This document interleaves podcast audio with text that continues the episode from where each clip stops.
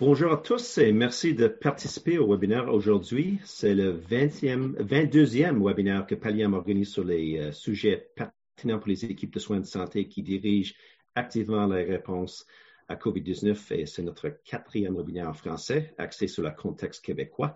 Et nous sommes ravis de travailler encore avec Paliscience sur ces webinaires et ces webinaires sont rendus possibles grâce à la contribution inconditionnelle de Boehringer Ingelheim et de son initiative Bridging Hope, et aussi grâce à une contribution de la Caisse de dépôt et placement du Québec. Nous remercions ces deux organisations pour leur soutien. Le webinaire d'aujourd'hui est intitulé Fin de vie d'insuffisance cardiaque à domicile en temps de pandémie. Comme pour les webinaires précédents, nous avons réuni un groupe d'experts à travers la province de Québec et chacun d'entre nous fera découvrir une série de diapositives et contribuera au dialogue tout au long de ce webinaire.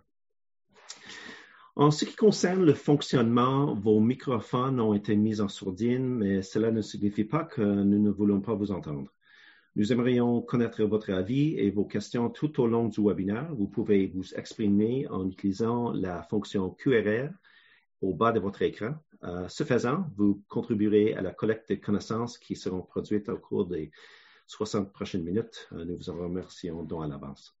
Nous collecterons et rassemblerons toutes ces données pour référence future et cette session est enregistrée et sera disponible dans quelques jours sur le site web Pallium et euh.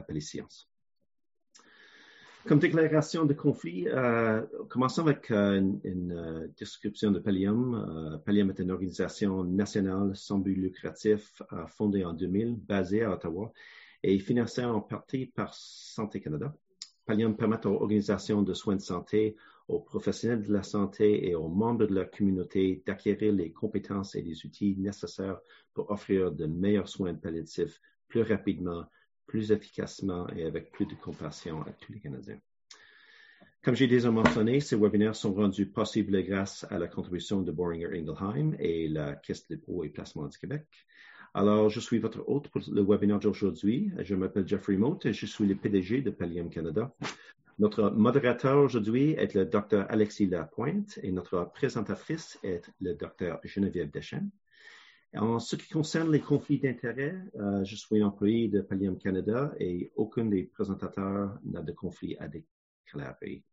Et je pense maintenant, Alexis, je vais, euh, Dr. Lapointe va prendre la relève à partir de maintenant. Oui, euh, donc merci Jeff. C'est encore une fois un plaisir euh, de, participer à ces webinaires euh, avec, Pallium, en partenariat Paliscience et Pallium. Alors, comme, comme vous l'avez mentionné, je suis médecin en soins palliatifs à la Maison Victor Gadebois, Saint-Mathieu-de-Belleuil. je travaille également à Inukjuak au Nunavik. Euh, et euh, je travaille avec Dr. Dechaine euh, à Paliscience. nous sommes co-directeurs de Paliscience, Dr. Dechaine et moi, ce qui, explique la raison pour laquelle nous allons nous tutoyer ce soir. C'est plus naturel comme ça. Alors, je vais laisser Dr. Dechaine, Geneviève, se présenter, présenter sa pratique. Merci Alexis. Bonsoir à tous. Je suis très contente d'être avec vous ce soir pour parler d'un sujet qui m'intéresse beaucoup parce qu'on a actuellement à domicile une épidémie d'insuffisance cardiaque. La population québécoise vieillit très vite.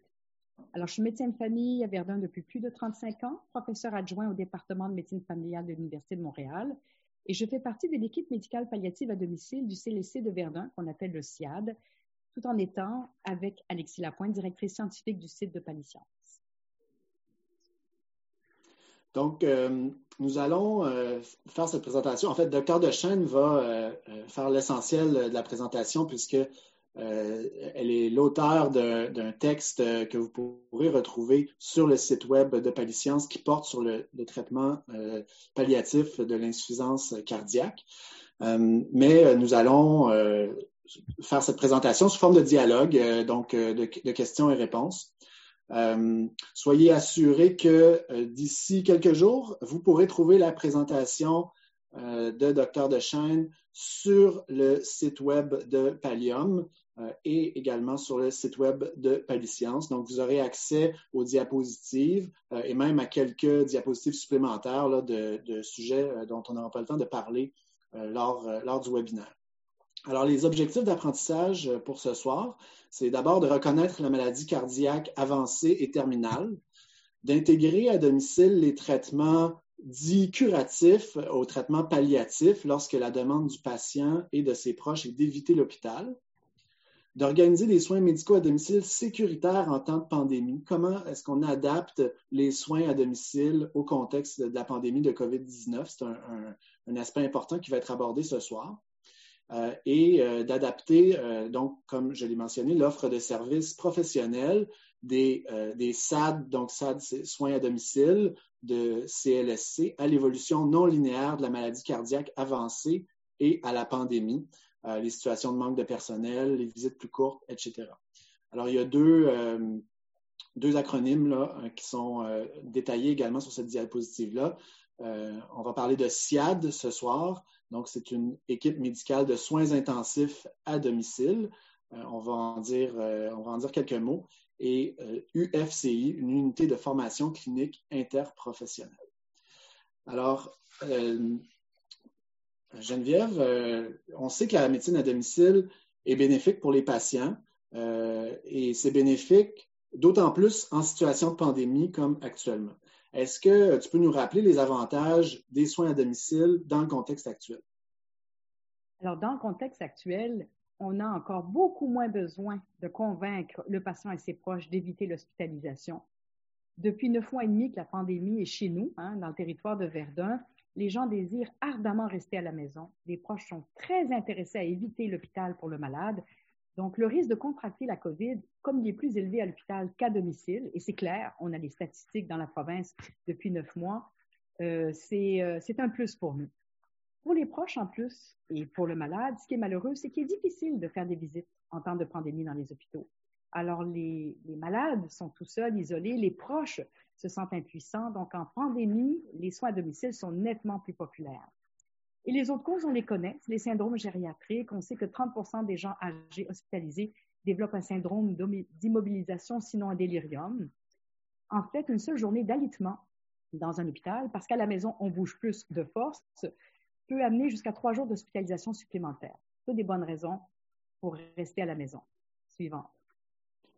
Oui, et en pratique, euh, dans un contexte comme le nôtre, avec les équipements de protection individuelle qui sont nécessaires euh, aux soignants, comment se, déroule une visite à domicile? Comment est-ce que vous procédez? Alors, ça se passe bien à domicile, mais c'est plus difficile dans les domiciles conjugués, qui sont les ressources intermédiaires, les RI, et les résidences privées pour aînés, les RPA, qui sont des lieux de contamination importants actuellement au Québec. Mais le domicile tout seul individuel, la contamination est relativement faible ou très faible, dépendamment des territoires. Notre façon de travailler en pandémie, c'est qu'on veut garder le domicile froid. Pourquoi? Pour, en premier lieu, protéger le patient et ses proches, mais aussi protéger les travailleurs de la santé qui ont été terriblement affectés dans les derniers mois par la pandémie. Donc, la façon dont on procède un masque chirurgical avec, d'emblée, pour tous les visiteurs, lunettes ou visières, le patient, sauf exception, devra avoir un masque sur le visage, au cas où que lui soit porteur de la COVID. On a plusieurs patients qui sont sortis de l'hôpital et qui pourraient avoir contracté la COVID sans le savoir. On demande aux proches de se masquer aussi pendant la visite. Donc, on tient à se protéger de façon bilatérale et on en profite toujours lors de la visite pour donner des conseils. C'est pas toujours clair aux proches comment se protéger lorsqu'ils sortent de la maison pour ne pas ramener la COVID aux malades. Et lorsqu'il ne fait pas trop froid, aujourd'hui il fait moins 20, on demande d'aérer lorsqu'on arrive, avant qu'on arrive, pour bien ventiler la pièce. Prochaine. Oui. Vous essayez de limiter également, euh, je pense, le, temps passé au domicile du patient. Donc, tout, tout, ce qui peut être fait en amont, vous le faites en amont, c'est exact? C'est exactement ça. Alors, donc, on a changé complètement notre façon de travailler. Nous, l'équipe, on arrivait le matin et puis on faisait une demi-heure de téléphone et on était parti pour la journée. Oubliez ça. Je m'ennuie de cette période-là on arrive et on est au téléphone. Et supposons qu'il y aurait eu huit, neuf patients à visiter, parce qu'on est en ville, les distances sont courtes, il y en aura peut-être que deux seulement qu'on va visiter, peut-être même juste un. Tout se fait par téléphone. Même les patients que l'on va visiter en personne vont être questionnés d'avance parce qu'on le sait, la COVID, lorsqu'on est dans un espace clos, si on est présent moins que 15 minutes, le risque de transmission est vraiment réduit de façon considérable. Donc, questionnaire au téléphone, et on n'amène que ce qui se désinfecte facilement. Moi, j'ai dans mon auto des petits sacs avec des stéthoscopes chipettes, j'en ai acheté trois, des saturomètres chipettes, j'en ai acheté trois, et des stylos. J'ai mes petits sacs de visite à domicile avec du matériel pas de qualité, mais donc je ne vais pas réutiliser d'une maison à l'autre. Si sinon, j'aurais à désinfecter. On ne rentre pas l'ordinateur. Difficile de désinfecter un ordinateur. On finira notre note en revenant au CLSC. Les stigmos, oubliez ça. Le velcro, très difficile à désinfecter. Je sais que les infirmières font des visites avec les stigmos, mais pas les médecins. On essaie de l'éviter.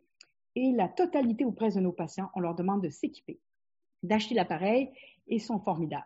Je vais y revenir tout à l'heure, mais les proches sont des proches partenaires. Ils achètent des stigmos, ils achètent des saturaux, ils prennent la saturation, les signes vitaux, ils nous envoient même par courriel les signes vitaux pour les insuffisants cardiaques avec le poids, c'est formidable. Donc, ce sont des partenaires de nos soins. Vous savez, l'ordinateur, on ne l'amène pas, mais pas de dossier médical électronique à domicile, c'est un non. On doit avoir un DME, on doit avoir le dossier du patient sur le dossier médical électronique parce qu'on est comme en CHSLD, comme en longue durée. On répond du lundi matin au vendredi soir aux appels pour nos patients. Et si on n'a pas accès au dossier de nos patients, on peut faire des erreurs. Et lorsqu'on est de garde, c'est pire. On répond pour les patients des autres. Nous, on a 500 patients.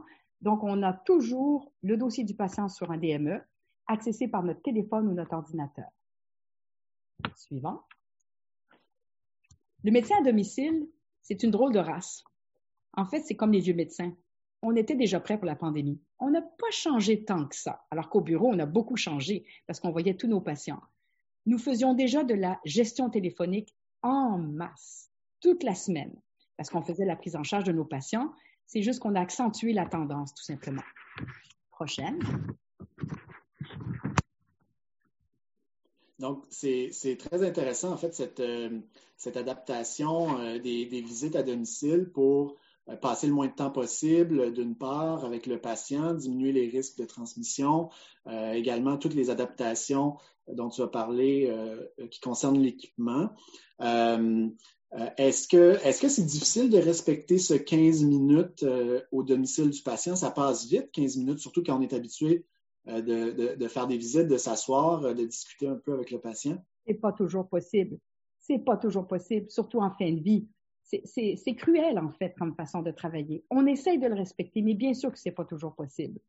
J'ai plusieurs des médecins de mon équipe, celles qui font les visites pour moi, parce que je suis plus âgée et plus à risque, qui se sont contaminées et qui ont fait la COVID. Donc, elles ont beaucoup moins de chances, sinon aucune, de le transmettre ou de la contracter. Et j'espère qu'elles peuvent se, se délecter de faire des visites plus longues. Et plus on est âgé, plus on est fragile, plus on est épeuré. Donc, le 15 mm. minutes n'est pas toujours respecté. Euh, je dois dire qu'avant la pandémie, notre travail au téléphone, c'était 50 à 60% de nos heures de travail. Mais maintenant, c'est rendu, dépendamment de l'âge du médecin et de son état de santé, 80-90% du travail qui se fait au téléphone. Pour ma part, c'est au-dessus de 90% parce que j'ai des jeunes médecins qui complémentent pour moi les visites à domicile en présence.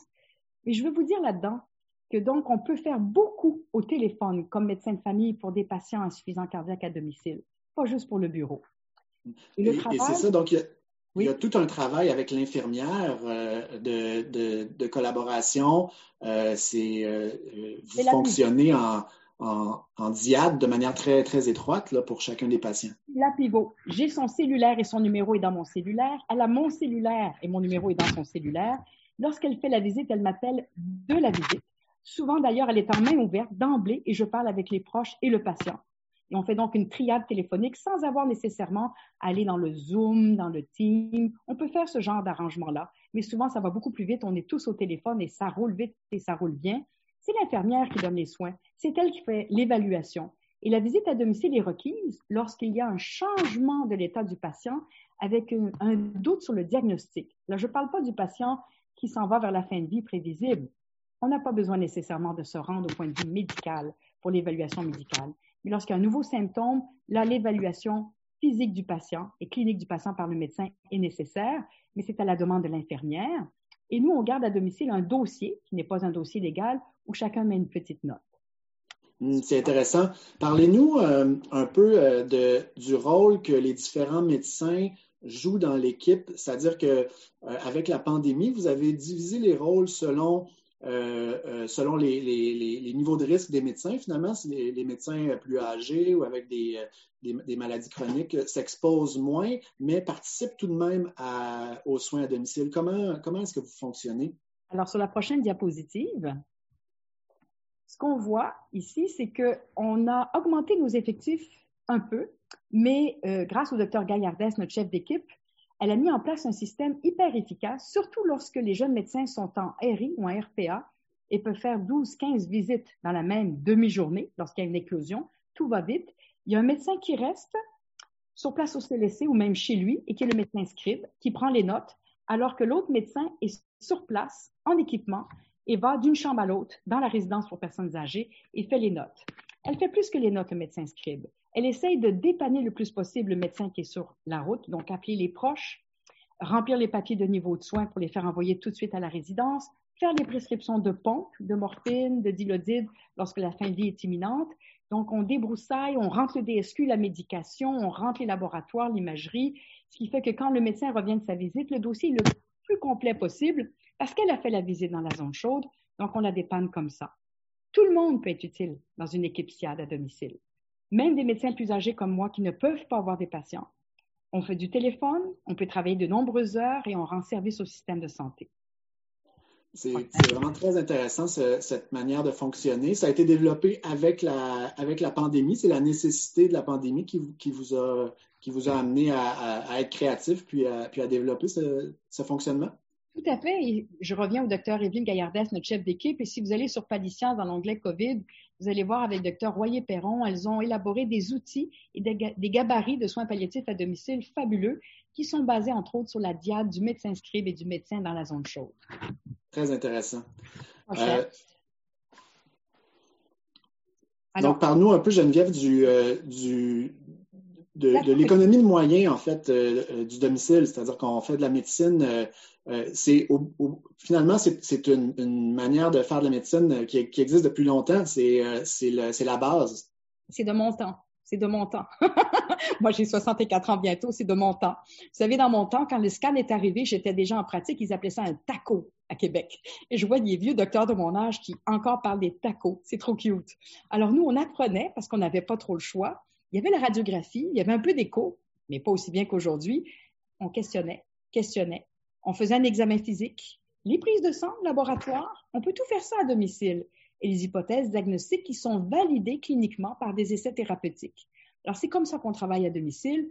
Et je vais vous dire, la jeune génération dont tu fais partie, Alexis, vous êtes passionné par ce sens clinique-là. Et c'est tellement agréable de travailler avec vous parce que vous vous détachez de la résonance du scan, de l'écho l'échographie qu'on ne peut pas avoir à la maison et vous arrivez avec un sens clinique et vous nous amenez, on va en parler tout à l'heure, l'échographie portable.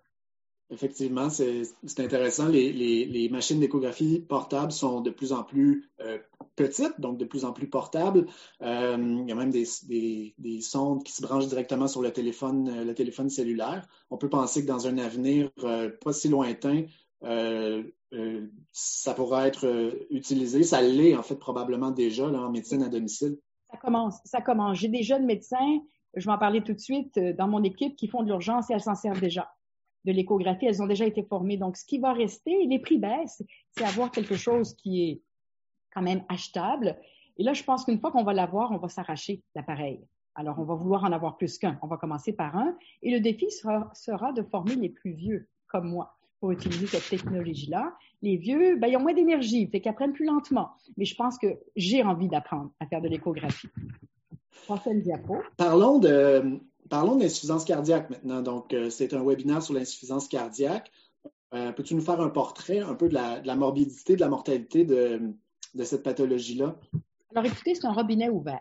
Pour ceux qui font de la visite à domicile, beaucoup plus qu'en bureau, il n'y a que ça il y a plus d'insuffisance cardiaque que de cancer, très certainement, lorsqu'on ouvre notre travail à tout diagnostic. Quelqu'un qui a un diagnostic d'insuffisance cardiaque, regardez les chiffres, 30 à 40 de décès dans l'année. C'est une méchante maladie. 50% de décès à 5 ans. C'est presque comme un cancer. 10% de mort subite. Pourquoi je souligne cela? C'est qu'on a l'impression, surtout nos malades, que la majorité des insuffisants cardiaques meurent subitement n'est pas du tout le cas. Ils vont acheminer leur fin de vie comme un patient de cancer. C'est juste avec beaucoup plus de haut et de bas. C'est la deuxième cause d'hospitalisation des 65 ans et plus. Il faut qu'on s'en occupe à la maison de ces patients-là. Et regardez le nombre extraordinaire de comorbidités, 4,5 en moyenne chez ces gens-là. En fait, quand il y a un vieux cœur, il y a un vieux poumon, il y a un vieux rein, il y a un vieux tout. Alors, donc, c'est une médecine interne et gériatrique qui est passionnante. Prochaine. Alors, regardez le graphique du milieu. Moi qui fais beaucoup de cancer et qui écris des documents fin de vie de cancer pour Paliscience, la trajectoire de fin de vie de cancer, elle est vraiment plus facile. Elle est prévisible. Par contre, si on aime ça rock'n'roll, un peu cowboy, la trajectoire de fin de vie d'insuffisance organique, c'est n'importe quoi. C'est totalement imprévisible. Ce qui fait que nous, on se prépare très, très longtemps d'avance parce que tout est imprévisible. Chaque détérioration aiguë et la fin de vie. Prochaine. La fin de vie de non-cancer à domicile, c'est l'idéal. Le domicile, c'est l'idéal. C'est là que les Québécois veulent être. On a des données statistiques qui nous montrent que 75% des gens, dans leur dernière année de vie, ne veulent pas être placés ou aller à l'hôpital. Il y a un contact privilégié de l'équipe soignante avec le patient et ses proches. Et c'est quand on fait la visite à domicile qu'on comprend ce qui fait la qualité de vie pour lui. C'est là qu'on comprend ce qu'il fait, qu'il a envie de vivre ou de ne plus vivre.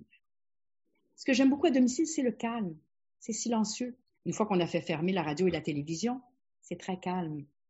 Il y a une intimité qui permet d'aller beaucoup plus profondément dans le contact avec le patient. Et les économies sont démontrées parce que c'est une pratique qui est en cours depuis 25-30 ans en Occident, ailleurs qu'au Québec. Les trajectoires de soins sont deux fois moins coûteuses. Très intéressant. Parlez-nous un peu maintenant du modèle de soins à domicile que vous avez mis sur pied à Verdun. C'est le modèle, en fait, que le ministère a accepté en 2017 suite au forum soins à domicile et qui a été officialisé avec la FMOQ et le ministère en 2018, donc depuis plus de deux ans. Ils ont choisi d'appeler SIAD les équipes médicales à domicile qui font essentiellement des soins intensifs. Le mot intensif réfère tout simplement à une disponibilité 24 heures, 7 jours de téléphone. On n'est pas du tout des intensivistes de grâce, là, modeste on fait juste de la médecine de famille, mais 24-7, c'est pas la même chose que de voir son patient tout seul et de pas être rejoignable le soir ou la fin de semaine lorsqu'il détériore. Alors, on est un groupe de médecins qui prennent en charge un groupe de patients. Et quand le SIAD est en place, ben, on fonctionne comme un, en longue durée, en CHSLD. Chacun a ses patients et répond toute la semaine à son téléphone par, pour les appels des infirmières pour nos patients. Si euh, une de mes consoeurs a travaillé de nuit, à l'urgence et qu'elle dort dans la journée, le médecin de garde répondra à sa place tout simplement. Et dès qu'on a un SIAD, il y a 19 UFCI qui ont été créés par l'Université de Montréal, unité clinique de formation interprofessionnelle. Nos résidents de médecine familiale passent deux à quatre semaines avec nous de façon intensive aux côtés de nos infirmières et de nos médecins en faisant des visites de patients comme ceux dont on parle. Ils adorent ça. Et on va parler maintenant du SAD aigu, Dès que vous avez euh, un service SIAD, vous pouvez rajouter deux infirmières temps plein, prochaine diapositive, qui vont s'appeler du SADEGU. Le SADEGU, c'est une économie fabuleuse pour un CLSC. 60% et plus des patients visités par les infirmières n'auront pas besoin d'aller à l'hôpital. C'est des infirmières qui répondent le jour même, justement pour des cas d'insuffisance cardiaque avec une surcharge. Pourquoi on a besoin du SADEGU? C'est que l'infirmière pivot qui a un caseload énorme, de 60-70 patients est rarement capable de se déplacer dans l'heure alors qu'elle est débordée et qu'elle a une route pleine pour visiter le patient qui vient d'appeler parce qu'il est essoufflé. Et c'est là que le SADEGU est appelé. Et ce sont des infirmières, des ex-filles d'urgence et de triage à l'urgence qui sont habituées de voir des cas de surcharge et qui savent comment faire le triage rapidement des cas qui peuvent rester à la maison ou aller à l'hôpital. Donc, c'est un profil gériatrique avec un problème de santé aigu. Les patients euh, sont visités en urgence. Quand le médecin de famille est rejoignable, en GMF, c'est malheureusement rarement le cas. C'est lui qui est appelé en premier. Sinon, nous, on prend la relève. Prochaine. Et voilà ce que ça peut faire. Une évaluation rehaussée. Nos infirmières de CLSC demandent souvent l'infirmière du SADEGU parce que dans ce genre de situation-là, elles sont meilleures. C'est leur expertise. Donc, un transfert de connaissances entre infirmières elles administrent des antibiotiques intraveineux. La ciftriaxone, un gramme intraveineux chaque jour, ça couvre pas mal de sites infectieux. C'est très pratique. Ça évite beaucoup d'hospitalisation. Elles administrent des diurétiques intraveineux, des protocoles de détresse palliatifs aux besoins.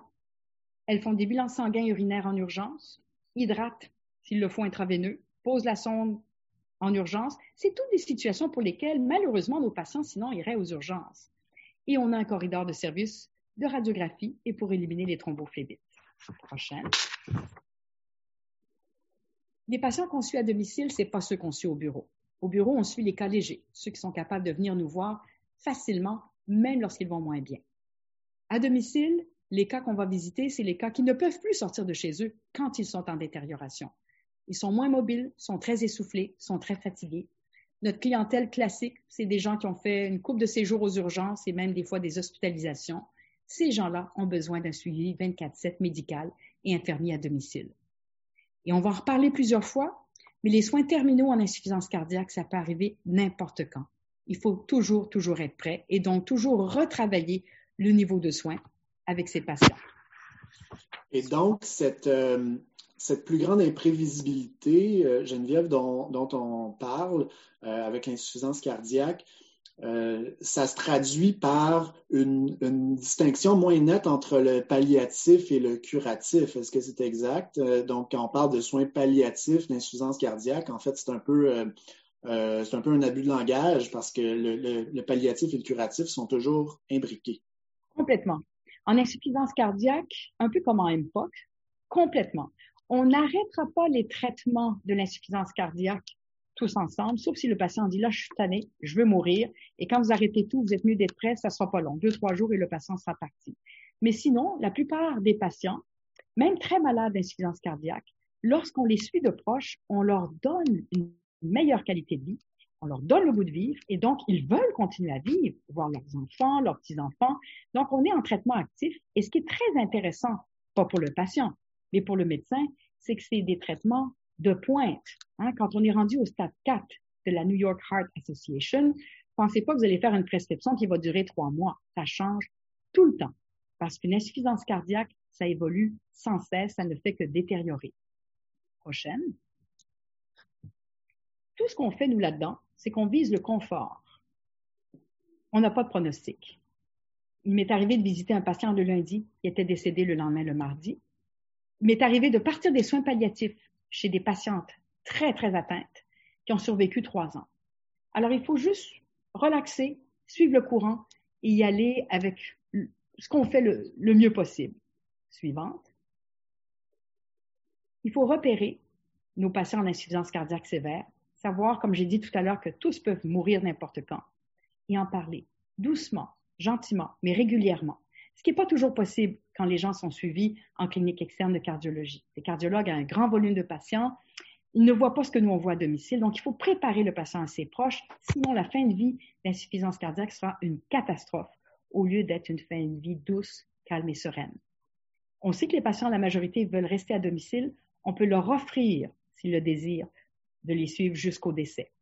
Et quand on les prend en amont, on a le temps d'établir un lien de confiance, ce qui fait que lorsqu'on va annoncer la fin de vie, on sera cru. Prochaine. Donc, on doit discuter d'avance, ne pas attendre à la dernière minute et savoir que les patients en insuffisance cardiaque ont peur. Ils ont peur de mourir, mais les proches ont peur de les voir mourir. Alors, il faut dédramatiser cette crainte que l'insuffisant cardiaque va mourir subitement et que madame va se réveiller le matin avec un corps froid à côté d'elle. C'est pas comme ça. Les arrêts cardiaques sont rares. Les malades ont peur d'épuiser leurs proches. Vous allez être surpris de ce que je vais vous dire, mais à domicile, la majorité des familles demandent moins de services. Ils nous trouvent envahissants. On voudrait offrir plus d'aide à domicile. Non, non, c'est pas la peine. On va bien. Donc, les proches sont fatigués, ils travaillent fort, mais il ne faut pas croire que les CLC négligent leur insuffisance cardiaque. On essaie toujours de doser notre aide à domicile pour ne pas les déborder. Les patients ont peur de souffrir s'ils ne sont pas hospitalisés. On leur explique rapidement que ce sont les mêmes traitements. Beaucoup maintenant, avec la pandémie, ont peur d'être hospitalisés et de mourir seuls. On leur dit, écoutez, tant que possible, on vous garde à la maison. Voici le numéro 24-7. Appelez-nous d'abord avant de faire le 911. Ils ont peur, ceux qui l'ont vécu, d'avoir une réanimation. C'est le moment de retravailler le niveau de soins. Suivante. Il y a des questions à poser. Simple, progressivement, mais il faut les poser. Est-ce que vous aimeriez savoir l'évolution de votre maladie? Parce que c'est une maladie qui va détériorer dans le temps et qui peut détériorer très vite. Est-ce que vous aimeriez savoir quels sont les traitements, si vous étiez hospitalisé, qui vous seraient proposés et lesquels vous seraient peut-être futiles ou même inutiles? Est-ce que vous aimeriez en savoir plus sur ce qui arriverait lorsque votre fin de vie va approcher? Et ce que nous, on pourrait faire à domicile pour vous soulager? Avez-vous fait vos papiers? Aimeriez-vous que j'ai cette discussion-là avec vos proches? Aimeriez-vous qu'on se rappelle, qu'on se revoie pour en discuter?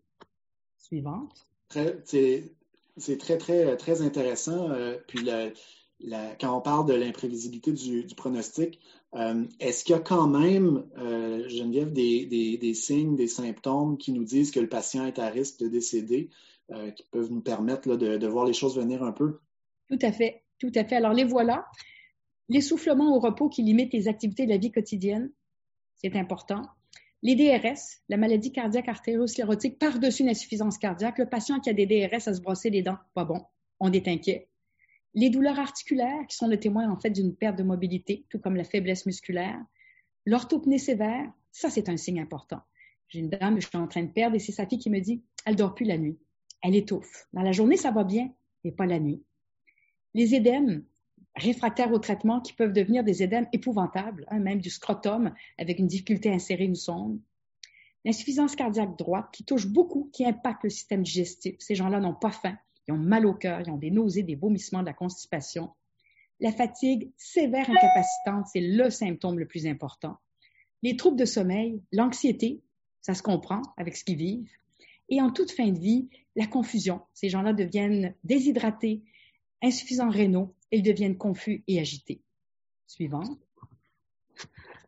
L'examen physique. Alors, tu posais la question tout à l'heure, Alexis, quels sont les, symptômes? Alors, on va regarder ensemble les signes, parce que même si on n'a pas d'imagerie, on a un bon examen physique qui nous parle en insuffisance cardiaque. Prochaine. Le pouls rapide. On est toujours en train de prendre le pouls je vous le disais tout à l'heure, les familles ont l'appareil. Donc, elles prennent le pouls, elles prennent la pression, elles prennent la saturation, ils nous envoient des tableaux, ils nous donnent des tableaux. Mais quand on arrive, on prend le pouls puis on cherche la faiblesse du pouls. C'est un signe à aller rechercher. Ça témoigne d'une faible fraction d'éjection et d'une hypotension. Mauvais signe. Les galops, l'apex cardiaque, hein, le patient cachexique, on voit juste les côtes, on met la main sur sa poitrine et toute sa poitrine pulse. C'est un apex élargi d'un gros cœur mou qui va pas bien du tout. Les épanchements pleuraux, très important, recherchez-les. C'est mauvais signe et ça accompagne souvent les insuffisances cardiaques avancées. N'oubliez pas l'ictère, qui est le signe d'une hépatite congestive, et l'acide. Suivant. Bref, le, le, le BABA de l'examen physique euh, tel qu'on tel l'a appris euh, dans, dans, le cours de médecine. Oui, puis on y revient. on y revient avec passion. Vous savez, quand on n'a pas d'imagerie, on n'a pas de poumon pour voir un peu de surcharge, un gros cœur, on ne peut pas mesurer la fraction d'éjection, ben, on revient à l'examen physique et je vais vous dire, ça suffit. C'est une bonne médecine et c'est une médecine valable. Ne sous-estimez pas votre capacité d'examiner l'insuffisance cardiaque et vous pouvez traduire votre examen physique aux proches et aux patients en disant ça va moins bien, je le sens, votre cœur faiblit. Un mot sur les râles crépitants. Mon problème avec les crépitants, c'est qu'ils crépitent toutes parce qu'ils ont fait tellement de surcharge qu'ils ont des petites zones à télectasie aux bases. Donc, notez-le dans le dossier pour un médecin qui ne connaîtrait pas le patient, mais ce n'est pas pour moi le signe le plus fiable, sauf si ça monte. Par contre, l'asthme cardiaque, le patient qui cille parce qu'il est en surcharge importante, c'est significatif. Le tirage, la désaturation, on la suit beaucoup, les édèmes qui sont à godet au début et finalement qui deviennent très durs à force d'être chroniques, les jugulaires, le gros foie et l'hypotension. Nos infirmières, d'ailleurs, on leur demande, lorsqu'elles prennent la pression, et même les proches, quand ils le peuvent, la prendre aussi debout. De savoir qu'un patient est à 80 sur 40 debout, alors que couché, il est à 130 sur 80, pour moi, c'est très significatif. Suivant. Alors, à l'examen, on a des facteurs de mauvais pronostic. Oubliez les échelles, je ne suis pas une chiffrée, on n'a pas le temps. Mais quand je vois ça, je suis inquiète. Le pouls très faible dont je vous parlais tout à l'heure, le cœur qui bat vite, il parle pas, il bouge pas, puis il est à plus que 100 la minute. S'il n'est pas sous un bêta-bloqueur, parce que là, on ne le saura pas, c'est pas un bon signe. L'essoufflement au repos, le patient qui n'a plus faim, qui ne mange plus. On rejoint hein, la fin de vie du, du, cancer. Et le patient âgé de plus de 70 ans, parce qu'au départ, son cœur est plus fragile. Prochaine.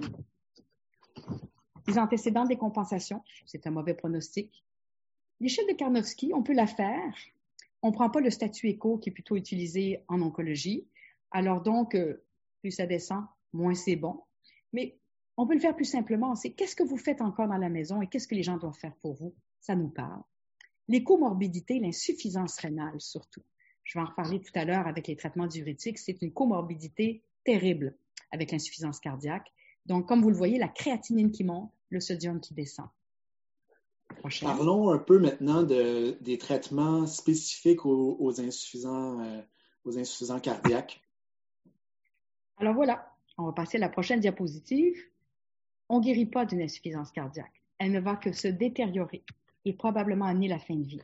Mais nous, notre travail, si le patient veut vivre plus longtemps, il y a des traitements que je peux lui donner pour prolonger sa vie. Et si le patient a de la difficulté avec sa respiration, il y a des traitements que je peux lui donner pour réduire sa surcharge. Ce sont des traitements palliatifs. Un mot sur le BNP. Tu avais une question sur ça, hein, Alexis? Oui, effectivement. Euh, est-ce que donc est-ce que c'est un, test que vous avez euh, tendance à demander là, systématiquement euh, à tous vos patients, pour les pour les, nouveaux patients, pour ceux qui sont décompensés? comment est-ce que vous, vous utilisez ce test-là à domicile? Alors, on sait que le BNP, c'est pas un test diagnostique. On sait qu'il n'est pas spécifique, mais on s'en sert pas mal à domicile. Hein. Étant donné qu'on n'a pas d'imagerie, on se sert du BNP dans deux situations. Alors, le patient que je connais pas, je suis de garde au stade aigu, l'infirmière visite à domicile, le patient d'un autre médecin en GMF, je le connais pas, j'aimerais avoir un BNP s'il est essoufflé pour m'aider à aller du côté dyspnée cardiaque versus dyspnée non cardiaque. Ça, c'est le premier cas. Le deuxième cas, c'est mon patient ou celui de mon équipe qui est insuffisant cardiaque connu. J'aimerais avoir un BNP de base et j'aimerais le suivre lors des détériorations parce que je suis capable, évidemment, vous savez, le BNP, ça bouge lentement hein, sur plusieurs jours, mais de voir le BNP monter, surtout si je maximise mon traitement, je sais que ça va moins bien et je peux préparer une fin de vie ou rajuster mon traitement. Donc oui, on s'en sert du BNP à domicile abondamment. Donc, à la fois euh, comme, euh, comme élément diagnostic et comme élément pronostic aussi. Oui, tout à fait. Oui. Prochaine. Prochaine diapositive. Merci. Alors, même si la condition est très sévère, il y a des traitements qu'on va repasser ensemble, des traitements très actifs. Vous savez, en oncologie, quand il n'y a plus de chimiothérapie, quand il n'y a plus de radiothérapie, il y a beaucoup moins de changements de traitement on en est qu'au traitement palliatif. Avec l'insuffisance cardiaque, on va jouer toujours sur les deux tableaux. Suivante. Ça, c'est compliqué à domicile. Mon Dieu, que j'ai envie les médecins hospitaliers. Le plateau est servi, on a le contrôle. C'est pas comme ça à la maison. Les plats chinois qui sont livrés, la pizza, on en a pris deux pointes, et qu'on aime les olives, puis les condiments, la moutarde, le ketchup, les soupes achetées toutes faites parce que l'épouse est fatiguée. Il y a du sel partout, partout dans la diète nord-américaine. Alors, quand le patient décompense, c'est la première chose à vérifier et à répéter avec l'aide de l'infirmière, une nutritionniste si vous l'avez. Et la restriction hydrique, le monsieur il dit oui, oui, je ne bois pas plus que 1,2, 1,5 litres, mais il prend 6 bières le soir. Il faut tout compter, monsieur, même la bière. Donc, on essaie de contrôler la quantité de liquide et de sel. C'est très important. C'est pas du tout futile. Juste avec ça, ma prescription peut fonctionner. Suivante. Ici, on parle des, on parle des traitements pharmacologiques maintenant? Alors, c'est la triade, la fameuse triade. Pour une raison que j'ignore, dans mon territoire à Verdun, la triade est incomplète. Alors, je vous explique. Il y a trois médicaments de front à donner en même temps. Traitement de base. Un IECA, sinon un ARA, un bêta-bloqueur et un ARN, essentiellement l'aldactone. Prochaine. Cette trithérapie-là, il faut la maximiser. On la monte tant que tolérée aux doses maximales possibles. Pourquoi? Parce qu'elle réduit la mortalité. Je ne compte plus dans les dernières années des patients qui m'arrivent surchargés, perte de contrôle complet de l'insuffisance cardiaque, souvent même référés pour mort à domicile d'insuffisance cardiaque, ils n'ont pas d'aldactone. Dans mon territoire, ils n'ont pas d'aldactone. Je ne comprends pas pourquoi. Et là, je commence des petites doses d'aldactone, 25. Un quart de comprimé, un demi-comprimé, le miracle. J'ai une patiente qui a survécu trois ans de plus, juste parce que j'ai prescrit l'aldactone. On l'oublie toujours l'aldactone, parce qu'on a peur du potassium. Mais on peut faire des prises de sang à domicile. Alors, même quand on a une bonne insuffisance rénale, d'abord, on arrête les suppléments de potassium, on fait des prises de sang, on coupe les fruits, les bananes, les jus de fruits, les sources de potassium alimentaires, et on peut aller longtemps avec de l'aldactone, et ça aide beaucoup un patient qui désire vivre plus longtemps. Suivante. Les autres molécules. Les autres molécules, ça va vous surprendre ce que je vais vous dire. C'est palliatif. Tout ce qu'on donne après, c'est pas curatif dans le sens que je ne vais pas prolonger la survie du patient quand je vais lui donner du Lasix ou du Zaroxolin. C'est palliatif pour qu'il ait moins d'eau. moins d'eau dans les poumons, moins d'eau dans son corps. Donc, le Lasix, le furosémide, diurétique de lance dont on se sert toujours, Zaroxolin à domicile qui nous dépanne fabuleusement, plus rarement alpha-bloqueur, dérivé nitré, et je vais en parler tout à l'heure, de l'entresto. Prochaine diapositive. Les diurétiques. Alors, ils aident pour réduire les symptômes congestifs. Entre 20 à 120 mg par jour. Et attention, quand on le divise, moi, à partir de 80, j'aime bien diviser en deux doses. La deuxième dose ne devrait pas être le soir si vous voulez que le patient dorme au lieu d'aller faire pipi. Donc, une demi-dose ou un trois quarts de dose le matin. Et le reste de la dose le midi, c'est le standard en insuffisance cardiaque. Si on est rendu à 120, 160 mg de furosémide, donc 80 BID par exemple, on pourrait rajouter du zaroxolin. Et le zaroxolin est très puissant, tellement puissant que chez nos patients, on fait des prises de sang régulièrement. Attention là, on n'est pas à l'hôpital. C'est pas nécessairement tous les jours et c'est certainement pas deux fois par jour. On peut faire une prise de sang une fois semaine, deux fois semaine, c'est suffisant dans la majorité des cas.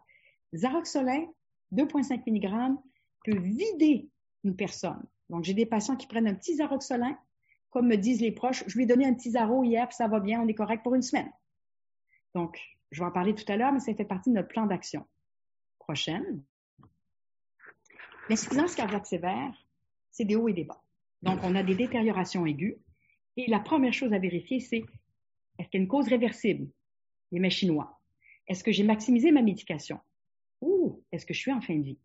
Prochaine diapositive. Alors, je ne repasserai pas avec vous les doses de la qui sont ici, mais juste vous dire qu'on ajuste selon la fonction rénale. Prochaine diapo. On maintient, lorsque le patient veut vivre, les diurétiques le plus longtemps possible. On ajuste selon la fonction rénale et selon les électrolytes, mais on essaie de les garder le plus longtemps possible parce que quand on arrête, c'est la toute fin de vie et on surveille le potassium. Un mot sur le sacubitril qui est associé au valsartan, qui s'appelle Entresto. On peut s'en servir en deuxième ligne, mais n'oubliez pas d'arrêter deux jours avant l'IECA ou l'ARA. Et pour certains patients qui ont une fonction rénale qui le permet, en haut de 30 millilitres minute, ça peut prolonger non pas la vie, mais le confort de la vie, la qualité de vie. Prochaine. Prescription anticipée, c'est la base, base du suivi de l'insuffisance cardiaque. Prochaine diapositive. On doit toujours être prêt. Si vous regardez ici, nos patients insuffisants cardiaques, ils peuvent être chauds ou froids, secs ou humides. C'est quand ils sont froids que ça va pas bien. Froid veut dire quoi? Ils perfusent plus. La fraction d'éjection est trop faible. La pression est trop faible. Les extrémités sont froides. Et le pire, c'est le froid humide. J'ai baissé sa pression au maximum avec mes traitements et malgré tout, il perfuse pas bien et il est encore enflé. Préparez la fin de vie. Prochaine diapositive.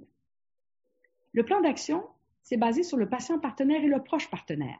Nous laissons chez tous nos insuffisants cardiaques des bouteilles, soit de la 640 avec des plans d'action qui ont été testés chez le patient. Et on sait que ça marche. Par exemple, monsieur, vous êtes essoufflé, c'est dimanche soir 11 heures, vous prenez deux comprimés de la 640 et vous m'appelez demain matin lundi. Pas besoin de vous appeler pendant la nuit. Il y a d'autres patients, c'est le Zaroxolin, ceux qui sont déjà sur des doses maximisées de la 6. On laisse les bouteilles, sauf très rares occasions. Les familles sont très fiables et n'en abusent pas. Et ça permet à l'infirmière de dormir la nuit, au médecin de dormir la nuit et aux patients d'être soulagés beaucoup plus vite que d'attendre au lendemain matin pour m'appeler. Suivant. À domicile, si on m'appelle et que le patient ne va pas bien du tout, qu'il est très essoufflé, position semi-assise, je demande à l'infirmière d'aller le visiter. Si on a de l'oxygène, on peut lui mettre. Si on n'en a pas, on n'en aura pas. C'est trop compliqué à domicile, c'est trop long et on diminue de 50% les inotropes négatifs, donc bêta-bloqueurs et certains inhibiteurs calciques. Et on va, avec le SAD aigu, sinon l'infirmière pivot, donner 40 à 80 mg intraveineux de la Euh, une petite question euh, par rapport à ce dernier point, euh, Geneviève. Euh, vous êtes toujours capable à domicile, chez vos insuffisants cardiaques, d'avoir des accès veineux euh, fiable pour donner euh, les médicaments intraveineux? Est-ce que vous avez parfois recours aux sous-cutanés? Oui, mais c'est très rare. Nos infirmières, je les admire parce que ce sont des petites veines chez des, patients froids surtout, ceux qui ont une faible fraction d'éjection et une très faible pression, c'est pas facile. Il est très rare qu'elles n'arrivent pas à trouver une veine. Il peut arriver qu'on donne, et là c'est un grand volume, alors ta question est super pertinente Alexis, c'est 10 mg de Lasix par millilitre et on sait qu'en haut de 1 à 2 millilitres dans un site sous-cutané et en passant, donnez-le dans la ligne inframammaire. Donc, thorax entre les seins ou abdomen supérieur dans la ligne inframammaire parce que ça va beaucoup plus vite, 10 minutes au lieu de 30 minutes pour les bras. Alors donc, si on voit que vraiment on n'arrive pas à le donner intraveineux, on peut diviser le 40 mg qu'on veut donner en deux doses de 20 ou en quatre doses de 10 à quatre sites différents. Ça peut se faire.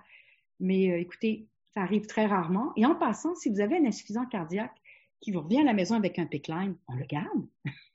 on le garde. On le nettoie. Hein, on, en prend soin. On l'enlève pas. Souvent, elles m'appellent les infirmières en disant Est-ce qu'on enlève le pickline? Non, on va le garder. Ça pourrait être très utile. Alors, la surcharge aiguë, l'acide intraveineux le jour même, avec une perte de poids de 0,5 à 1,5 kg, une diurèse, si possible, d'environ 200 ml dans l'heure qui suit l'administration, nos infirmières passent une bonne heure avec le patient. Une sonde urétrale pour le patient qui est fatigué pour pas qu'il se rende à la salle de bain. Suivante. C'est les soins de confort de la SIX. Le dilodide aussi. Donc, l'hydromorphone est très utile et nos insuffisants cardiaques, dès qu'ils me disent je dors pas bien la nuit, j'ai des moments où je panique. Hydromorphone. On peut le donner par la bouche. J'aime pas tellement ça. Je vais vous dire pourquoi. Il y a de l'insuffisance cardiaque droite une absorption digestive qui peut être diminuée, surtout en décompensation aiguë. Alors, un petit gelco, ligne inframammaire, thorax supérieur ou abdomen, et les patients se donnent eux-mêmes leur petit 1 mg sous d'hydromorphone quand ça va pas bien, avec une petite activante sublinguale, c'est merveilleux. Et j'ai des patients qui prennent ça depuis des mois, c'est merveilleux. C'est ça des soins palliatifs. On donne le Lasix et on donne l'activant. Suivante. N'ayez pas peur des opiacés. C'est pas dangereux du tout, du tout. Toutes les études le démontrent, on peut même en insuffisance cardiaque sévère les donner, juste calculer selon plutôt l'insuffisance rénale, et je vous invite à aller sur Paliscience pour lire les documents sur l'insuffisance rénale terminale, où on ajuste la dose et on évite le plus possible la morphine, étant donné son métabolite actif. Suivante. La douleur. C'est compliqué. C'est compliqué, la douleur. Les patients ont mal parce qu'ils sont immobiles, sont grabataires, ils sont raides, les articulations sont douloureuses, ils peuvent avoir d'autres syndromes douloureux. Pas d'anti-inflammatoires. Il faut le dire, hein, parce que c'est sur toutes les tablettes dans les pharmacies. On peut donner des acétaminophènes, c'est un métabolisme hépatique, pas de problème, on ne touche pas aux anti-inflammatoires. Et lorsqu'on a des douleurs neuropathiques, tu avais une question sur ça, hein, Alexis? Oui, tout à fait. Euh, donc, euh, tu parles d'éviter le, le prégabalin qui peut donner de l'édème aux membres inférieurs. Euh, les antidépresseurs tricycliques, euh, les éviter également à cause des effets anticholinergiques. Donc, quelle molécule à ce moment-là privilégies-tu chez les patients qui ont des douleurs neuropathiques et qui sont insuffisants cardiaques? En fait, il ne reste pas grand-chose. Alors, je vais m'expliquer. C'est assez délicat. On retient le Tylenol. Vous savez, l'acétaminophène à dose maximisée en douleur neuropathique sur le récepteur mu, c'est efficace. Donc, évidemment, on le donne avec les opiacés majorés tant que tolérés. Le Lyrica, je vais nuancer. Plus vous augmentez la dose, plus le patient est enflé. On peut essayer des petites doses. C'est pas rare qu'on ait des patients avec 25-50 mg deux fois par jour qui sont bien soulagés de leur douleur neuropathique. Je surveille, il n'y a pas de surcharge, ils ne sont pas plus enflés, je le continue. Dès qu'on arrive aux antidépresseurs tricycliques, ou à la méthadone, on joue sur le QT. Alors là, la pharmacienne vous appelle et dit, docteur de chaîne, vous savez qu'il a une condition cardiaque et que vous allez jouer sur le QT. J'ai oui, J'en ai parlé aux patients. À partir du moment où j'ai un patient très, très souffrant, qui a une condition cardiaque sévère et que j'ai pas le choix, je vais lui donner des petites doses de méthadone, qui est un co-analgésique fabuleux pour la douleur neuropathique. Je vais le faire. Mais je vais lui expliquer, écoutez, il y a un risque légèrement augmenté, c'est pas du 100%, qu'on ait un trouble du rythme cardiaque et qu'on vous perde avant. Hey, j'ai mal, j'en peux plus, prescrivez ce qu'il faut. Donc, souvent, j'ai des patients qui sont au courant du QT, je fais la prescription, mais je vous invite dans les antidépresseurs à éviter les Lavil, qui est beaucoup plus anticholinergique pour les effets secondaires, qui vont exacerber l'hypotension, la sécheresse de la bouche, tout ce que les patients vivent déjà en insuffisance cardiaque, d'aller plus vers le, le norpramine, nortriptyline, qui est un peu moins anticholinergique. J'aime moins la carbamazépine chez ces patients-là. J'ai toujours peur à une intoxication. Il faut mesurer le niveau sérique. Et on sait que le topiramate, la motrigine sont des médications de troisième ligne je les utilise moins parce que je les connais moins, mais on les garde comme possibilité. Mais bien au-dessus de ça, je reviens sur la méthadone à toute petite dose en entredose avec l'hydromorphone.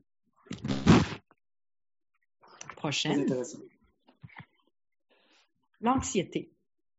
Des fois, j'entends mes jeunes résidents qui disent Ah, la madame, elle est anxieuse. Je dirais Écoute, toi, je te prends la tête, je te la mets sous l'eau, puis dans dix minutes, je te ressors la tête, tu vas être un peu stressé. L'insuffisant cardiaque, c'est quelqu'un qui est angoissé, comme le MPOC en fin de vie, parce qu'il étouffe. Donc, c'est une angoisse universelle chez ces gens-là. C'est pas facile à vivre. J'y vais avec les benzos. Je me gêne pas. Le rivotril, l'activant sublingual, c'est terrible ce qu'ils vivent. Puis il y a l'angoisse de la fin de vie imminente qui pourrait arriver n'importe quand. C'est terrible ce qu'ils vivent. C'est pas miraculeux les ISRS, mais on pourrait les essayer. Mais attention, j'ai eu des baisses de pression importantes chez ces patients-là. Et vous savez, on a tendance en médecine à croire que nos prescriptions font des miracles. Quand il y a les moyens, moi, je demande une thérapie par téléphone, des thérapeutes, Travailleurs sociaux, quand on en a dans notre CLC, pour faire de la relation d'aide, un, deux, trois appels, une, deux, trois visites, ça vaut toutes les pilules du monde. Suivante. C'est intéressant. Il y a des, ces choses-là peuvent aussi se faire à distance. Euh, donc, euh, c'est. Oui. Ah oui. en privé, vous savez, les psychothérapeutes, ils gagnent leur vie. Sans ça, ils n'auraient plus personne. Ils offrent le choix, mais tout peut se faire euh, par téléphone. Et le patient peut partager aussi. Moi, je dis, appelez les gens appelez, euh, vous voulez protéger votre fils et votre fille. Vous voulez pas qu'il sache que vous étouffez. Dites-lui, c'est un grand garçon de 40 ans. Il peut entendre que son papa étouffe. Il peut juste l'écouter. Puis qui m'appelle s'il veut. Puis je vais discuter avec lui pour qu'il puisse vous encourager après, puis juste vous écouter. Vous savez, euh, des fois, vouloir protéger tout le monde dans sa famille, on ne se protège pas soi-même et je pense que le grand malade, il devrait appeler et parler et se plaindre. Plaignez-vous, dites-le aux gens autour de vous. Ça fait du bien. Ça vaut toutes les pilules du monde parce que les antidépresseurs, s'il y a une dépression majeure, c'est difficile à voir parce que les symptômes sont les mêmes que la maladie elle-même. Fatigue, perte d'énergie, perte d'intérêt, perte de capacité pour des activités, perte de sommeil, perte d'appétit. Ça peut tout être des signes d'insuffisance cardiaque terminale qui progressent vers la fin de vie. Et les études sont pas très concluantes. Il y a des petites études sur les cancers en phase terminale, très petites études, pas très robustes sur les insuffisants cardiaques. Donc, il ne faut pas attendre de la médication antidépressive des miracles, à tel point que souvent, je vais vous dire, quand je suis en déprescription, je les arrête au lieu de les démarrer. Suivante. Votre patient est fatigué. Vous allez avoir dans quelques jours la présentation PowerPoint qui va vous être disponible sur le site de Paliscience et Pallium. J'ai mis quatre diapositives détaillées sur la déprescription, juste pour vous dire que normalement, ces patients-là ne devraient plus être sur des statines depuis longtemps, ne devraient plus être sur du calcium et de la vitamine D, ni les biphosphonates depuis longtemps. Il y a une déprescription qui aurait dû déjà être faite avant que je commence ma, présentation et qui devrait être faite s'il n'a pas été faite. Et je vous guide, euh, grâce à des cardiologues, leurs conseils judicieux, sur la déprescription progressive d'un patient qui n'est pas prêt à mourir tout de suite. Prochaine. Les prescriptions anticipées, les prescriptions de fin de vie, on les garde sur place, à domicile. Bonjour, je suis docteur de chaîne, vous avez une insuffisance cardiaque, je vais vous suivre à la maison. Est-ce que vous permettez que je prescrive des ampoules qui sont une petite pharmacie d'urgence? Appelez jamais ça protocole de détresse. Jamais. Jamais. Le mot protocole de détresse ne passe pas nos lèvres à domicile. Vous pouvez pas dire à un proche, ceci est un protocole de détresse. Parce que le patient s'en va en ambulance deux minutes après votre visite c'est ma petite pharmacie d'urgence. Supposons que l'infirmière m'appelle, puis votre mari est très essoufflé, j'ai quelque chose qui va le soulager en dix minutes, tout simplement. Et donc, je prescris et tout le monde oublie. C'est dans un sac de papier, c'est rangé dans une armoire de la cuisine. Et lorsque tout à coup, ça va pas bien, des fois, moi, j'ai oublié, mon Dieu, j'ai-tu fait mes prescriptions anticipées? Elles doivent être là. Et il m'arrive des fois d'avoir l'infirmière qui dit, oui, vous les avez faites. Elles sont expirées depuis trois mois. Donc, j'oublie des fois de les renouveler oubliez-le pas, mais d'expérience, je peux vous dire que la date d'expiration de trois mois, ça marche pareil. Mais donc, tout ça pour vous dire, c'est prescrit longtemps d'avance et on les garde à la maison. Prochaine diapositive. C'est standard. Tous les gens ici qui font des soins palliatifs le savent. On veut du midazolam et toujours avoir sur place en passant, vous le demandez à l'infirmière, le matériel de fin de vie. La sonde doit être déjà à la maison, des mois d'avance, parce que ces gens-là urinent, ils urinent des grands volumes. Et lorsqu'ils sont trop faibles, et les messieurs qui ont des grosses prostates, on n'a pas besoin d'un globe en plus de tout ça. Donc, des sondes à domicile en réserve, c'est une boîte de carton, tout est plein. Il y a des seringues, il y a, euh, plein, plein de, de. Nous, c'est les gelco qu'on aime bien, hein, pas les, papillons, parce que c'est un petit cathéter souple. Sur le thorax, ça dérange pas du tout. Et donc, les ampoules qui sont disponibles à la maison en grande quantité, c'est pas de grâce cinq ampoules de chaque, parce que je ferai pas le 24 heures, puis c'est dimanche matin, c'est du midazolam, de l'hydromorphone, certainement, plus que la morphine, s'il vous plaît, scopolamine, sinon du romidul. Et tout ça doit être fait en prescription renouvelable. On sait qu'on ne peut pas renouveler les opiacés, mais genre 50 ampoules, 25 à la maison.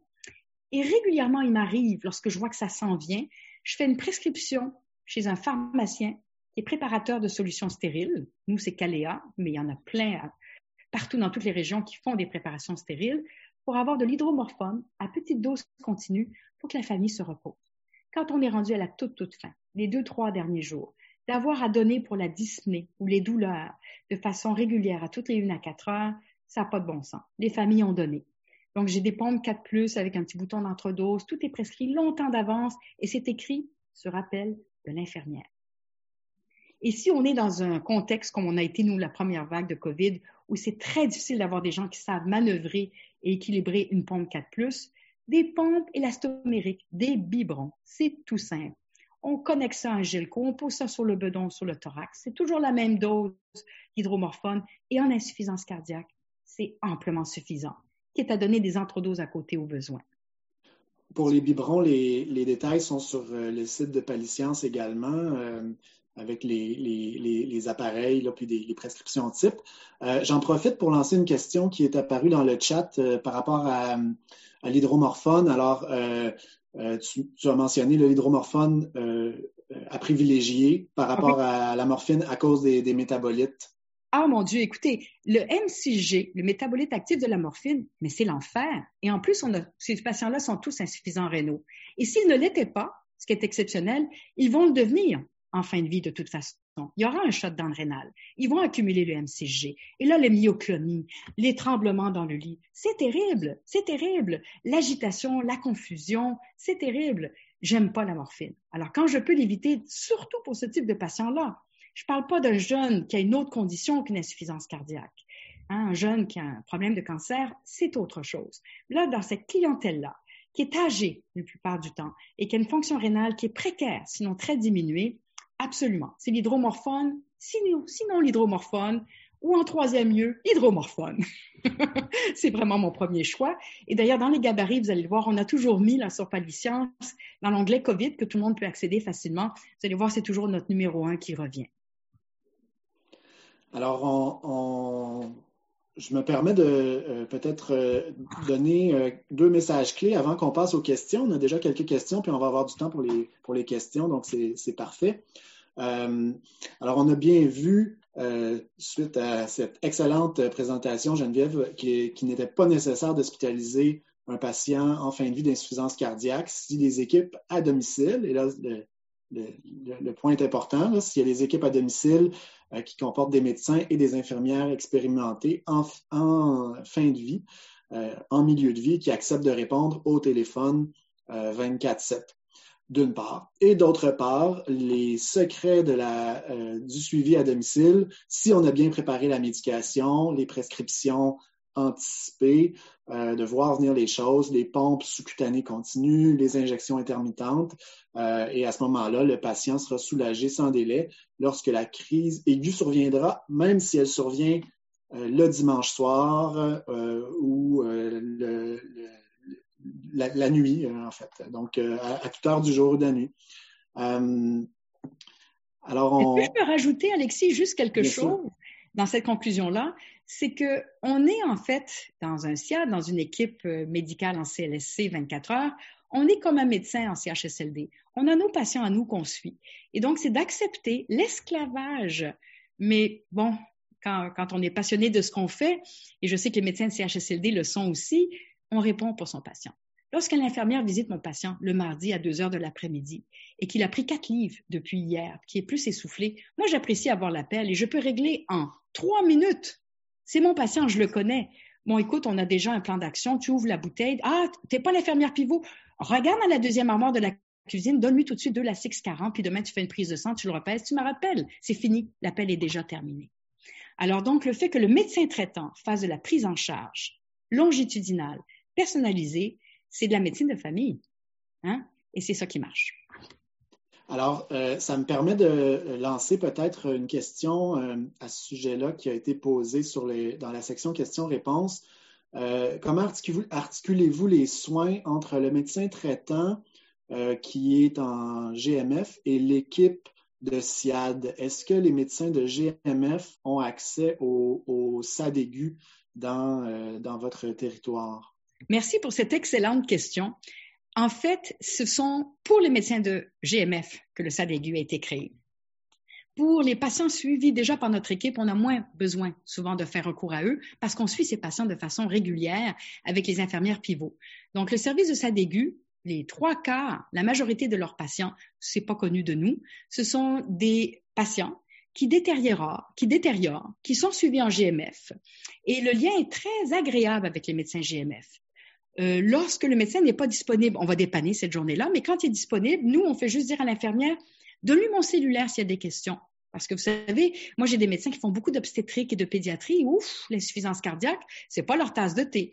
Donc, l'infirmière les appelle en disant, écoutez, si vous le désirez, voilà le cellulaire de docteur de chaîne qu'il garde aujourd'hui au sein aigu. On peut faire ça. Si le médecin n'est pas du tout rejoignable cette journée-là, je fais ma note dans mon DME, je l'imprime et je lui envoie le jour même appel de sa aigu. L'infirmière aussi va envoyer sa note en passant. J'envoie la mienne. Et n'hésitez pas à faire appel à nous. Et l'infirmière aussi fait le même genre de note avec le numéro de téléphone. Et c'est le médecin de famille ensuite qui nous appelle. Lorsque son patient va avoir une autre détérioration, c'est lui qui reçoit l'appel de son patient et qui va tout de suite dire, oh, je vous envoie le SAD aigu. Donc, le lien est très agréable. Et il arrive, c'est pas rare, lorsque le patient va vraiment pas bien, que le médecin nous dise, écoute, je peux-tu vous le transférer? Donc, c'est vraiment, euh, c'est un beau continuum de soins. Alors, comme on parle du, du SAD aigu et du SIAD, il y a une question de euh, Mélodie Bouchard. Euh, est-ce que vous avez un exemple d'une équipe SIAD qui a été établie en région éloignée? Elle est au lac Saint-Jean. Non, je n'en ai pas. Depuis que la CAQ est au pouvoir depuis deux ans, on a vécu des revers épouvantables. Les SIAD allaient tous s'implanter dans toutes les CLSC il y a deux ans, en 2018. Et pour une raison que j'ignore, Madame McCann a signé avec Dr Godin une limite de 3 à 7 jours au suivi médical des médecins en SIAD. Nous, on continue à Verdun et j'encourage tous les gens à mettre sur pied un SIAD et pas tenir compte du 3 à 7 jours qui est dans les règlements du SIAD. Mais je vois que ça a découragé la plupart des équipes avec qui j'étais et nous travaillons très, très fort pour que cette signature de Mme McCann et surtout du docteur Godin, avec qui nous avons des difficultés depuis longtemps, soit retirée le 3 à 7 jours pour suivre un insuffisant cardiaque, c'est un non-sens. L'opinion du docteur Godin, c'est qu'une fois qu'on l'a vu, on n'a plus besoin d'y retourner, on le désinscrit, on le retourne à son médecin de famille. Je pense qu'avec la présentation que je viens de vous faire, vous comprenez que ce n'est pas réaliste. La réalité de l'insuffisant cardiaque en fin de vie, c'est qu'il a besoin d'un suivi d'une équipe 24-7, médicale et infirmière, jusqu'à la fin. Et je vous invite tous, chacun dans vos territoires, à appeler votre fédération et leur demander de faire sauter cette limite de 3 à 7 jours qui nous a fait perdre tant d'équipes qui allaient se mettre en place il y a deux ans. Merci de nous aider. C'est le temps enfin que les grands malades au Québec aient droit à des soins comme ailleurs au Canada. À ce, à ce jour, quels CLSC ont des, des SAD aigus? Geneviève, c'est une autre question. Quand on appelle à FMOQ, on n'a pas de réponse. Je vous invite à les appeler. C'est pas facile actuellement. Ce qu'on voit, c'est qu'il y a un message qui est très hospitalo-centré. Euh, mais ça reflète pas les médecins sur le terrain. Mais mes consoeurs sont toutes en hôpital. Elles travaillent aussi en hôpital et on veut toutes les deux des médecins de famille forts à l'hôpital et des médecins de famille forts à domicile. Donc, les informations, que ce soit du côté du ministère, direction générale, ou du côté de la FMOQ, ça va pas du tout. On est sur le point de débloquer. La QSP, l'Association québécoise des soins palliatifs, est derrière nous, all the way à 100 Ils travaillent très, très fort sur le dossier. Et je peux vous dire qu'il y a une tralée de journalistes qui travaillent sur ça aussi, y compris les partis de l'opposition. Mais je pense que c'est le temps que les médecins de famille eux-mêmes, dans leur territoire, les infirmières aussi dans leur territoire, appellent la Fédération des médecins omnipraticiens et exigent de mettre en place un SIAD dans chaque CLSC. Parce que dès qu'il y a un SIAD, il y a un SAD aigu. Les infirmières de SAD aigu, s'il n'y a pas de médecin à appeler, qu'est-ce que vous voulez qu'elles fassent? Donc, la minute qu'il y a un SIAD, une équipe médicale, les infirmières de SAD aigu, dont 60% des patients ne retourneront pas à l'urgence. Quelle économie pour le CIUS? Quelle économie? Je vais vous dire, le CIUS attend juste ça. Chaque CIS et CIUS attendent juste ça. C'est notre fédération qui bloque. Il y a, une autre question euh, sur euh, le rôle des inhalothérapeutes. Avez-vous des inhalothérapeutes euh, dans vos équipes? nous en avons. À Montréal, on est chanceux, on a le service respiratoire à domicile de Maisonneuve-Rosemont et ça nous aide beaucoup pour les patients qui sont sur oxygénothérapie, les patients qui ont un CPAP, j'en ai pas parlé tout à l'heure, mais plusieurs de ces patients-là ont aussi de l'apnée du sommeil. Hein. Alors oui, on a des inhalothérapeutes et avec l'outil à domicile, le cahier à domicile, ces gens-là se parlent. Nos inhalos du SRAD, service respiratoire à domicile, ont mon cellulaire personnel lorsqu'on suit un cas ensemble, tout comme les infirmières pivots. Et elles travaillent aussi avec l'infirmière pivot. Donc, il y a une triade entre l'inhalo, le, service respiratoire, et le CLSC et le médecin. Alors, il y a, un, médecin de, euh, France euh, qui exerce en hôpital à domicile euh, qui nous écrit que qu'ils exercent comme nous 24 heures sur 24, 7 jours sur 7. Est-ce que vous pourriez juste, juste lui dire que c'est d'eux qu'on s'est inspiré? J'ai rencontré plusieurs médecins français et ça s'appelle soit l'hôpital à domicile ou équipe mobile à domicile. Et c'est d'eux que nous nous sommes inspirés il y a dix ans lorsqu'on a mis notre équipe sur pied. En fait, c'est pathétique, mais on s'est inspiré aussi de ce qui se fait en Ontario, en Colombie-Britannique, très fort en Alberta aussi en passant. On s'est inspiré de ce qui se fait partout, parce qu'on est les seuls. Et si vous regardez le taux d'achalandage de nos urgences, avec des gens qui ont des conditions stade 4, poumons, cœur, rein, cancer, le Québec a un débordement de ces urgences parce que ces patients-là ne sont pas suivis en première ligne à domicile. Donc, bravo à la France, bravo aux autres provinces canadiennes, bravo à l'Europe. Et je pense que le Canada nous aide beaucoup à réaliser qu'au Québec, on pourrait faire mieux.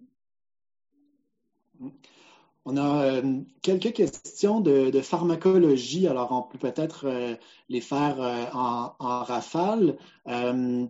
Docteur Marie-Hélène Marchand demande si on a un protocole de surveillance particulier pour le, le furosémide intraveineux à domicile. Oui, tout à fait. Et Marie-Hélène, je t'invite à ce que tes infirmières communiquent avec nos infirmières. C'est pas mal le même protocole que l'OIQ envoie dans tous les CLSC. Donc, ça fait des années qu'on peut donner le Lasix intraveineux. C'est assez standard, c'est très bien toléré. C'est une des médications intraveineuses les mieux tolérées, contrairement à ce que certains pensaient il y a 20 ans. Donc, l'infirmière reste pendant la perfusion, qui se fait assez rapidement, par gravité habituellement, en prenant les signes vitaux. Elle peut rester une vingtaine de minutes après. On a des prises de sang qui sont faites habituellement avant la prise de sang et qui sont répétées le lendemain avec un appel téléphonique couple d'heures plus tard. Euh, Lorsqu'il y a une sonde, ben, on mesure l'urine. C'est la famille qui le fait dans le sac. Et sinon, eh bien, on demande aux patients de mesurer euh, leur, leur, excréta, euh, leur miction après la visite de l'infirmière parce qu'on veut savoir combien le patient va uriner. Donc, oui, il y a un protocole infirmier simple, applicable dans tous les CLSC. Quelqu'un demande également s'il y a une importance de donner le, euh, le zaroxolin avant le, avant le furosémide. Non. C'est en comprimé, hein, ça ne s'absorbe pas si vite que ça. Nos patients, quand ils prennent le zaroxolin, ça peut être une fois ou deux semaines. C'est plutôt, c'est le timing de la journée, je dirais, qui est important. C'est le matin. Parce que quand ça fonctionne, et je peux vous dire, chez de nombreux patients, ça fonctionne très bien. Oh là là, ça fait des gros pipis. Donc, ils passent leur temps à la salle de bain. Ils ne sont pas toujours de bonne humeur. Hein. Ils urinent des fois aux 30 minutes pour un 3-4 heures. Donc, il ne faut pas le donner en fin de journée si possible, si on veut que le patient et ses proches dorment. C'est plutôt une médication qu'on donne le matin. Euh, un autre intervenant euh, mentionne euh, avoir lu des publications sur l'utilisation de la milrinone en communauté. Est-ce que c'est quelque chose qui se produit à l'occasion chez vous? Alors, c'est là que vous voyez, je ne suis que médecin de famille et non pas cardiologue. Je ne l'ai jamais utilisé. Je suis désolée. Tout à fait désolée. Ça, ce serait une question pour le cardiologue ou un médecin de famille qui le fait à domicile. Et je serais très curieuse d'avoir la réponse. Alors, euh, je ne sais pas comment je pourrais avoir cette réponse-là, mais euh, ça m'intéresse. Quelqu'un pourra nous, euh, pourra nous, pourra nous écrire s'il si, a une expérience avec l'utilisation de ces médicaments en, en, communauté, à domicile. Merci. on, a, on a parlé euh, de l'utilisation de la méthadone euh, pour euh, traiter les douleurs, notamment neuropathiques. Est-ce que votre habitude, c'est de les prescrire de manière régulière, en prise régulière ou au besoin? risque d'accumulation, point d'interrogation? Risque d'accumulation très élevé, bien sûr. Ce sont des insuffisants rénaux.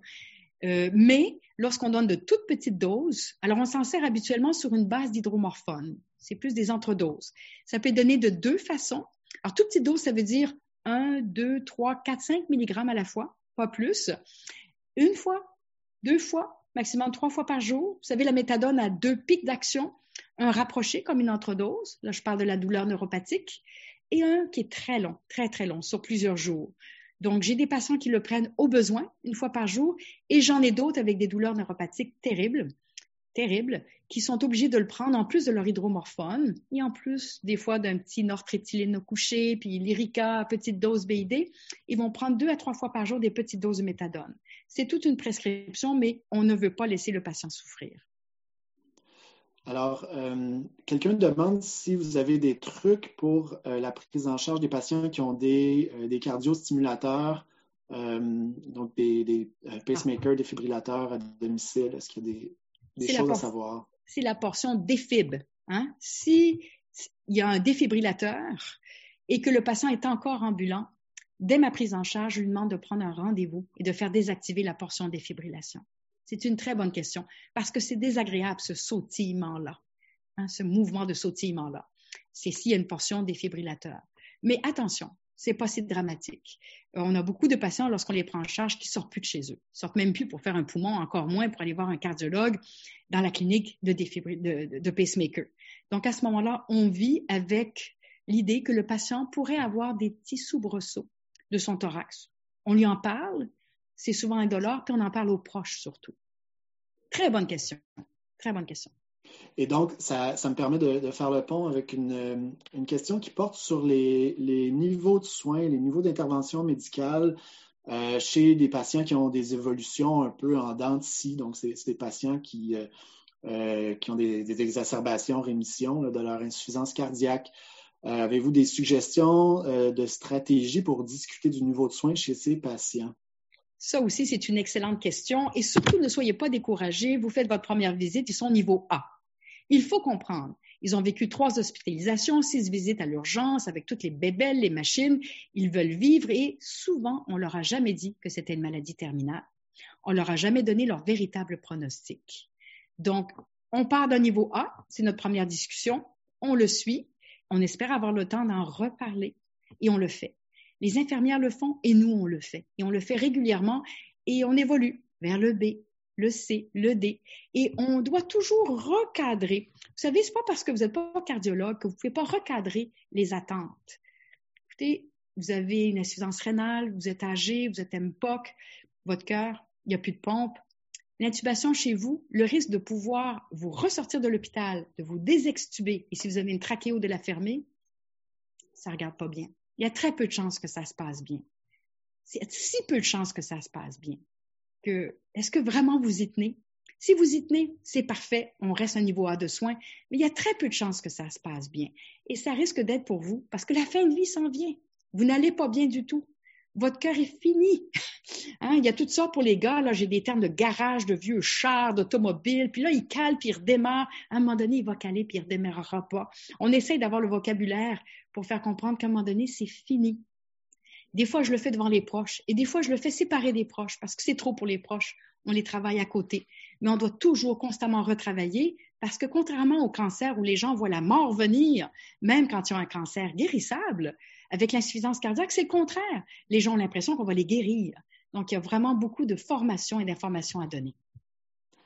Je pense que c'est une, excellente euh, conclusion. Euh, on arrive à la fin euh, de, la présentation. merci beaucoup, docteur Dechaine.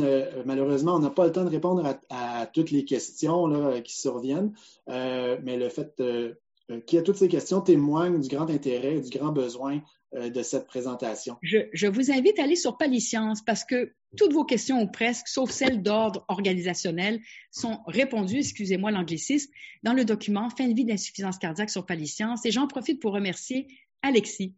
Alexis, c'est un plaisir de présenter avec toi. C'est un très beau dialogue et j'espère que je n'ai pas parlé trop vite. absolument pas, absolument pas. On a, eu le temps de, couvrir le programme. Alors, euh, alors merci, merci à tous, merci à tous ceux qui ont, euh, participé, euh, euh, qui, euh, se, sont, inscrits.